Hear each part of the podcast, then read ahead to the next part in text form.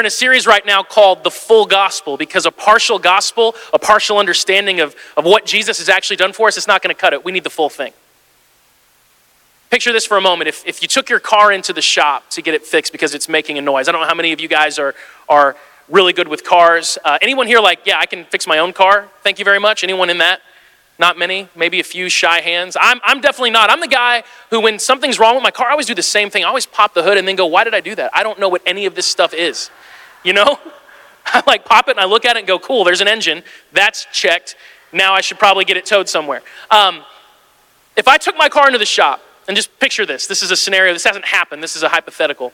Let's say you do that. And uh, you say, hey, it's making a sound. I'm like, cool, leave it with us, we got it. You go, and they call you back and say, hey, everything's fixed, come pick it up. You show up and you pay, and they say, Great, here's the keys. And then they hand you a bag. And you're like, What's this? And they say, Oh, those are the spare parts.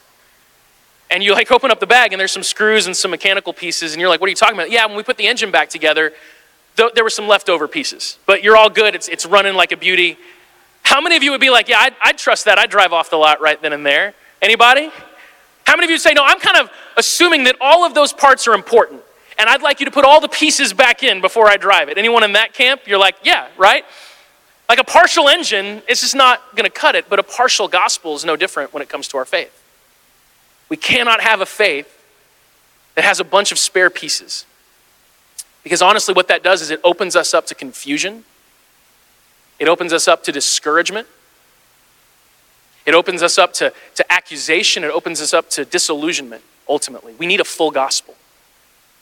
So that's what we're studying right now. We're actually going through a section of scripture. It's Romans chapter 3, verses 21 through 31. It's dense, it's rich. I kind of call Romans and really pretty much anything that Paul writes, it's like spiritual cheesecake. It's very dense, it's very rich, just little bites and take a long time to process. But this might be the most comprehensive detailing of the good news of Jesus that we have in all of Scripture. So I'm going to read it. Normally, we read out of a, a, translation like the New Living Translation, which tends to put things in more modern day language. But we're going to read out of the ESV, the English Standard Version. It's a little bit more technical, but it's, really, it's really important that we get the technicalities when it comes to the full gospel. Okay, so we'll, we'll read it. If you're sitting there and you're scratching your head going like, that's a lot of words, but I don't really know what it all means, that's why we're here. So we're all in the same boat, okay? And you're smart. You'll figure it out. So here we go Romans 3 21 through 31. It says, But now the righteousness of God has been manifested apart from the law. Although the law and the prophets bear witness to it. The law and the prophets typically refers to the Old Testament. Like that, that's all been foreshadowing everything that Jesus did. It says, the righteousness of God through faith in Jesus Christ for all who believe. For there is no distinction. All have sinned and fall short of the glory of God and are justified by his grace as a gift through the redemption that is in Christ Jesus, whom God put forward as a propitiation by his blood to be received by faith. This was to show God's righteousness because in his divine forbearance he had passed over former sins. It was to show his righteousness at the present time so that he might be just and the justifier of the one who has faith in Jesus. Then what becomes of our boasting? It's excluded. By what kind of law? In other words, by what kind of a, a law or a standard are we justified? Is it by our works? No, but by the law of faith.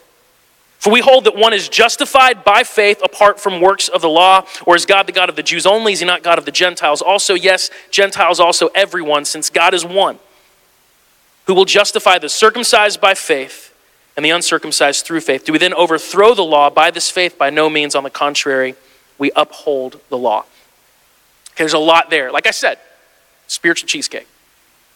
There's four major concepts that we're exploring in this series. And I do believe that if we have a, a, grasp on all four of these, and by the way, if you haven't been here, if you haven't watched in the last few weeks, feel free to, to tune into the old ones and, and catch up. Because if we have a, a grasp on these four concepts, we really have the full gospel. We started with the first concept we saw righteousness through faith righteousness through faith. Righteousness is, is being in right standing with God. That we are in right standing with God, not because of what we've done, not because of our good deeds, and, and not in spite of our bad, but simply through faith in Jesus. Last week we talked about the second concept, justification by grace. And we talked about the fact that justification, it's different than forgiveness. We tend to kind of lump a lot of these God words like grace and mercy and all this is just, I'm forgiven. No, it's more than that. Forgiveness is God looking at you and saying, I know you're guilty, but I forgive you. Justification is God looking at you and through your faith in Jesus saying, I find no fault in you whatsoever. You are innocent in my eyes. Today we're going to look at the third concept propitiation. That's a fun word. Propitiation by atonement. And then next week we'll wrap up with the ability to uphold. These four concepts, we understand it. We've, we've got the full gospel. And that means we get to experience the full measure of everything that God has for us. I want you to understand God has more for you than you've experienced. And I, it doesn't matter who you are or where you're at in your faith. If you're just getting started, good news, there's more. If you're 40 years in, good news, there's more. God has so much for you. He wants you to have all of it the full thing, the full gospel, the full measure of all his blessings. And the more we understand what he's done for us, the more we experience that. So today we're looking at propitiation by atonement. Now, sometimes, in fact, oftentimes, in, in most other translations, that word propitiation, we don't really use words like that anymore. Uh, so it gets translated as sacrifice. And so that video we watched at the beginning was sacrifice and atonement. And, and it's important for us to understand what this word really means. I want to use the word propitiation, not because I like old words, but because sacrifice is a little bit more of a general term, and propitiation is a very specific idea. We've got to understand this. We've all made sacrifices in our lives, all of us have. All of us have loved someone enough to make a sacrifice. You've gotten up early in the morning to bless somebody that you love. You've sacrificed some sleep so that they could sleep in, so that you can maybe take care of something in the house. Like that's a sacrifice out of love. All of us have probably sacrificed financially. You've given up something that you could have had so that that someone else can have something. All of us who are parents know how much we sacrifice, and when you become a parent, you often realize how much your parents sacrificed so that you could have everything that you have. We all make sacrifices out of love. Propitiation, though, it's, it's a different kind of sacrifice. It is out of love, but it is a, it is a necessary sacrifice.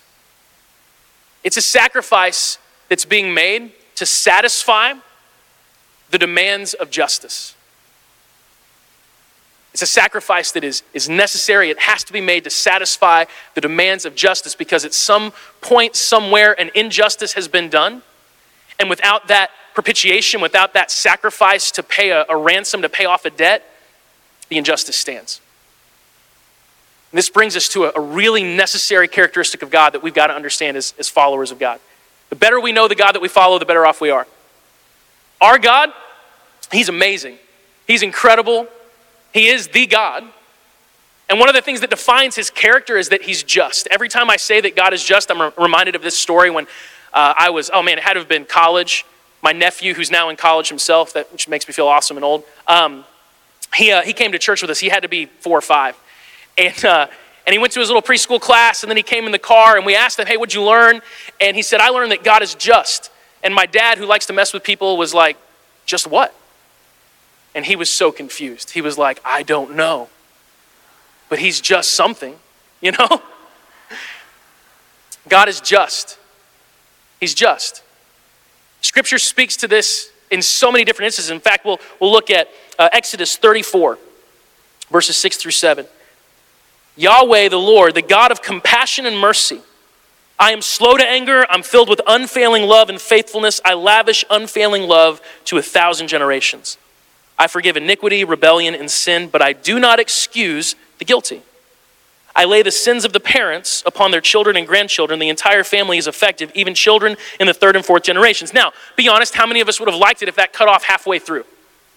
Right? And that's the interesting thing, right? We, we wrestle with this. And by the way, if you've ever wrestled with God, that's a good thing, something we encourage at His hands. Be a wrestler. Sometimes we have to wrestle with these concepts that seem contradictory to us. I mean, I thought God is loving right? He's love. And if he's loving, then, then how can he also just be this, this God who's just and, and he doesn't overlook the, the guilt that we have or that anyone has? That's a hard thing for us to wrap our heads around sometimes. In fact, oftentimes when people fixate on the love of God, which is a good thing to fixate on, by the way, when they fixate on that, they, they oftentimes grow almost intolerant of the idea of God's justice. It's like there's just no way that those two things can, can go together but we see them put together so often in Scripture. Check out, for example, uh, let's look at uh, Psalm 89, verse 14. Righteousness and justice are the foundation of your throne. Unfailing love and truth walk before you as attendants. There you see the unfailing love of God, but also righteousness and justice. We're told in Psalm 11:7, the righteous Lord loves justice. The virtuous will seek his face. God loves justice. Now, as people, we tend to like certain types of justice. Like almost all of us probably have a type of justice, a kind of justice that we're all about. That if we see an injustice done in that part of the world or in that sphere of life, it bothers us. But at the same time, all of us, if we're really honest, we're kind of comfortable with other types of injustice. God loves all justice. He loves justice, period. He loves social justice, He loves racial justice, He loves economic justice, He loves former Braves All Star David Justice. He loves all justice any justice that there is. He loves it because he, he, ju- he just loves justice. And this becomes difficult for us because you know, we're told that God is love. And he is. 1 John chapter 4 says that, that God is love. That anyone who doesn't love doesn't really know God because God is love. He is love, but the challenge is that he loves us and at the same time he doesn't overlook anything. And that's, that's tough to grasp. Because I think there's part of us that, that just naturally wants to go, yeah, but if you love us, shouldn't you just sort of ignore all that stuff? Because that's what you do when you love someone, right? You ignore all their issues. And that is what you do if you want to deal with resentment like years and years later. In fact, sometimes that's the root of a lot of marriage struggles is like, I love you so much, I'll just ignore that, I'll ignore that, I'll ignore that 20 years later. You drive me insane, right? We need counseling. The reality is, God's God's love is powerful. And He loves completely and totally. He loves you completely and totally, but God never sets His holiness aside. He never sets His righteousness aside. God the Father never, never sets His love of justice aside. He can't do it. He loves justice. And we actually see this in, in so many stories in Scripture, some really powerful stories. One, for example, would be very early on, very early on in the Bible there's a story of two brothers. And you've probably heard this story. Even if you're not familiar with the Bible, you haven't grown up in church, you've, you've heard of Cain and Abel. And if you haven't, you're about to. Cain and Abel are, are brothers. And at one moment in time, they bring a sacrifice to God. And this is one of those stories that you have to read between the lines because it doesn't give us a lot of the details. But for whatever reason, Abel's sacrifice to God is, is acceptable, it's pleasing to God. Cain's is not. And and all we can try to gather from that is that perhaps Cain was resentful in his sacrifice. Perhaps Cain was holding back. Perhaps Cain was, was giving the, the worst of what he had, where Abel brought the best. We don't know. But, but God challenges Cain. And how many of us know that when you love someone, you challenge them? When you love someone, you, you love them enough to, to let them know what they, they need to do. That, that happens very often, and, and God challenges Cain. And he says, Cain, I, I see what's happening. I see what's going on. He says, Man, you're, you're in trouble because it's, it's like he actually says sin is, is basically crouching, ready to pounce, ready to overtake you. But Cain, you've got you've got to deny this. You've got to defeat this. You can't let sin become your master. But Cain doesn't listen to God. Instead, what Cain does is he grows resentful and angry, and he grows incredibly jealous of his brother Abel. That, that Abel was pleasing to God and Abel's sacrifice was good. And, you know, it's, it's like sibling rivalry, like Abel this, Abel that. And so, in his growing anger and jealousy, he actually murders his brother Abel. And then God shows up in the story and God says, Hey, Cain, where's Abel? And Abel turns around and says, How should I know? What am I? Am I my brother's keeper? And God looks at, at Cain. We see this in Genesis chapter 4, verse 10. He says, What have you done? Cain, what have you done? Listen, your brother's blood cries out to me from the ground. He says, The blood cries out. I can't overlook it. Cain, I love you, but I also love Abel. And an injustice has been done, and I can't just look the other way. Because your brother's blood is crying out to me, and Cain, it cries out, and it appeals to my sense of justice. And so God has to to reprimand Cain, he has to give Cain a consequence. And you can tell even in the story that it, it breaks his heart. God is just. Yes, He's love, but, but those things coexist with God. He doesn't ignore one for the sake of the other, He never does that. We do that sometimes as people because we're inconsistent, but God is never inconsistent. And by the way, aren't you glad? Can you imagine how terrifying it would be to have a God as powerful as our God who's inconsistent? Who's just like moody, and every once in a while he's like, Yeah, I was in a real bad mood that century. Sorry, guys. You know? That'd be terrifying. Maybe that's what's going on in 2020. It just hit me. Maybe, no, I'm teasing. That's not what's going on. But like, that's awful. God is consistent. And thank God he is. And so he says, Cain, the blood cries out. See, when an injustice has been done and there has to be some type of retribution, that is a propitiation. That is that type of sacrifice. There has to be some type of atonement, some type, some type of, of repayment. And see, this takes us all to the cross. This takes us to the cross where the, the love of God and the justice of God meet together in very certain terms. Because on the cross, on the cross, Jesus essentially said to the Father, Hey, put all of the injustice on me. Put it all on me. Every mistake, every misdeed, every wayward thought, every bit of jealousy, gossip, pride, slander, anger, hatred, all of it. Put it all on me. And I'll pay for it. That's what happened. God the Father obliged. And Jesus, whose love for us was so great, he paid the price for us. He became our propitiation, our atoning sacrifice. And guys, this is, this is so powerful for us to grab a hold of, for us to understand. It's so powerful on, on so many different levels. The love of Jesus and, and the love of God the Father to let this happen, to let our price be paid. The blood of Jesus spilled on our behalf. Here's why this is powerful because you know what? The blood cries out. The blood cries out. Just like the blood of Cain, or rather the blood of Abel, cried out and appealed to God's sense of justice and accused Cain, the blood of Jesus cries out and appeals to the Father's sense of justice, his immovable, inescapable sense of justice, the blood of Jesus cries out on your behalf. The blood of Jesus cries out on, on my behalf, on all of our behalfs. And the blood of Jesus cries out to the Father and says, Father, they are innocent. Father, they are forgiven. Father, they are justified. They are cleansed. They are pure. Father, they have life because of the life that I gave. He says, Father, their debt, it's paid in full. It's gone. It's covered completely because the blood cries out. The blood of Jesus to this day, with, with, with passion, cries out to God and justifies you. And just like the Father, because he's just, could not ignore the blood of Abel, he doesn't ignore the blood of Jesus either. The blood of Jesus cries out on your behalf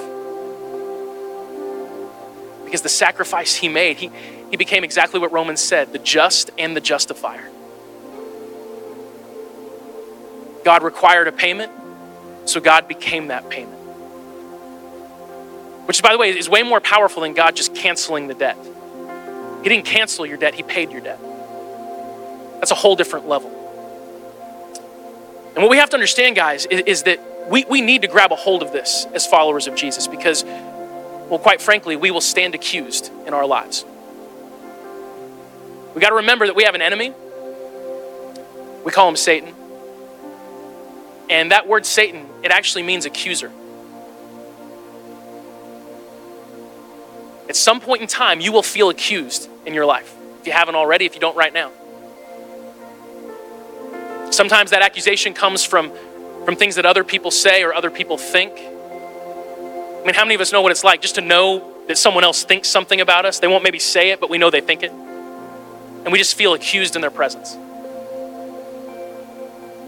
How many of us know what it's like to be the ones pointing the finger to ourselves. We accuse ourselves. We run through thoughts in our minds that we're failures, that we've messed up, that we don't measure up, that we're not enough. At least in some area of our life, we, we look at ourselves and we say, I'm, I'm, I'm off, I'm wrong. That's accusation. And even if you're not experiencing that right now and you're like, I've never really experienced that, you have an enemy, he's an accuser, you will. And so, what do you do when you feel accused? What do you do when you feel like you don't measure up? What do you do when you feel like a failure, when you feel like you're messing up, like you haven't lived up to the standard? Here's what you do you say out loud, The blood of Jesus cries out on my behalf. The blood of Jesus cries out on my behalf, and I don't stand accused. Because just like we sang earlier with that song, Here's My Heart, I am free, I am loved, I'm made pure, I'm made whole, I have life.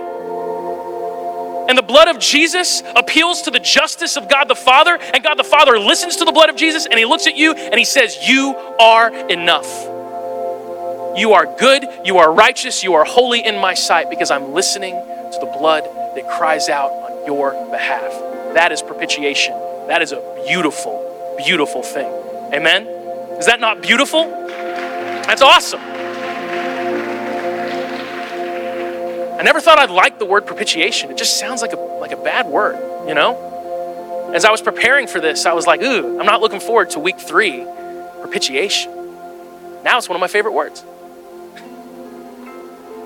because the blood cries out on my behalf, as it does yours.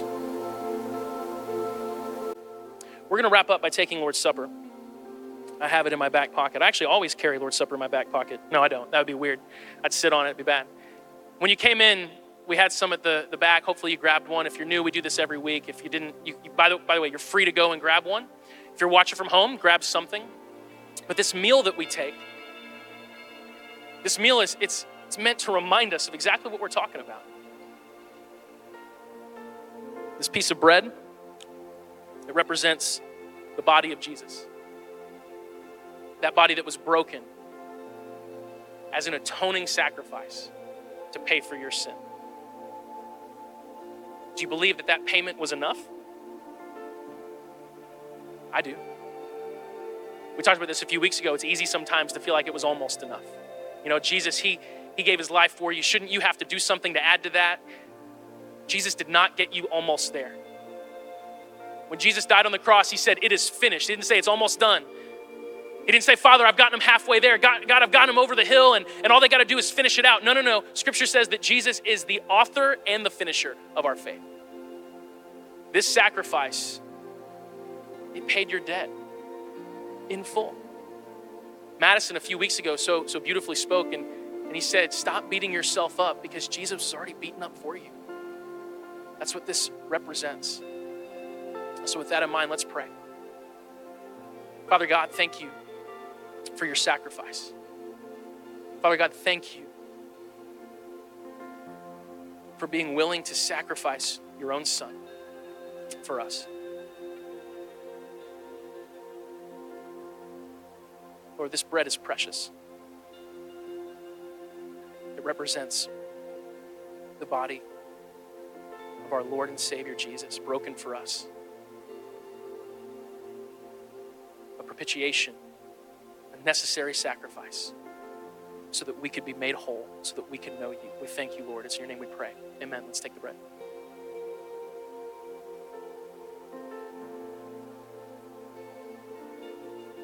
Now, this carries extra meaning this morning. The juice, this represents the blood. The, the blood that this represents, remember, it cries out on your behalf. And here's the beautiful thing about knowing that God is just. If you ever wonder, if you ever doubt for a moment, and is this enough? Is it enough? Know that, yeah, it's enough because God is just. So he listens to the blood that cries out. He did that with, with Abel, and he does it with Jesus to an even greater degree. This blood cries out on your behalf. It testifies that you are pure in God's sight, that you are worthy, do you realize how, how worthy you are this morning? My dad told me once when I was in elementary school, bragging to him about how much my, my baseball cards were worth. Uh, he said, Son, those are only worth how much someone is willing to pay for them. How much are you worth? Knowing what God was willing to pay for you. This blood cries out on your behalf. So let's pray. Father, thank you for the blood of Jesus. Precious. God, powerful, valuable, spilled for us. Father God, I pray that as we as we take this juice, we commit to never allowing ourselves to stand accused. Sure, we have things to work on. Sure, we have areas of improvement. But in your sight, Lord, we are cleansed, we are whole, we are made, we're made pure because your blood cries out on our behalf and you listen. Thank you, Jesus. Let's take the juice.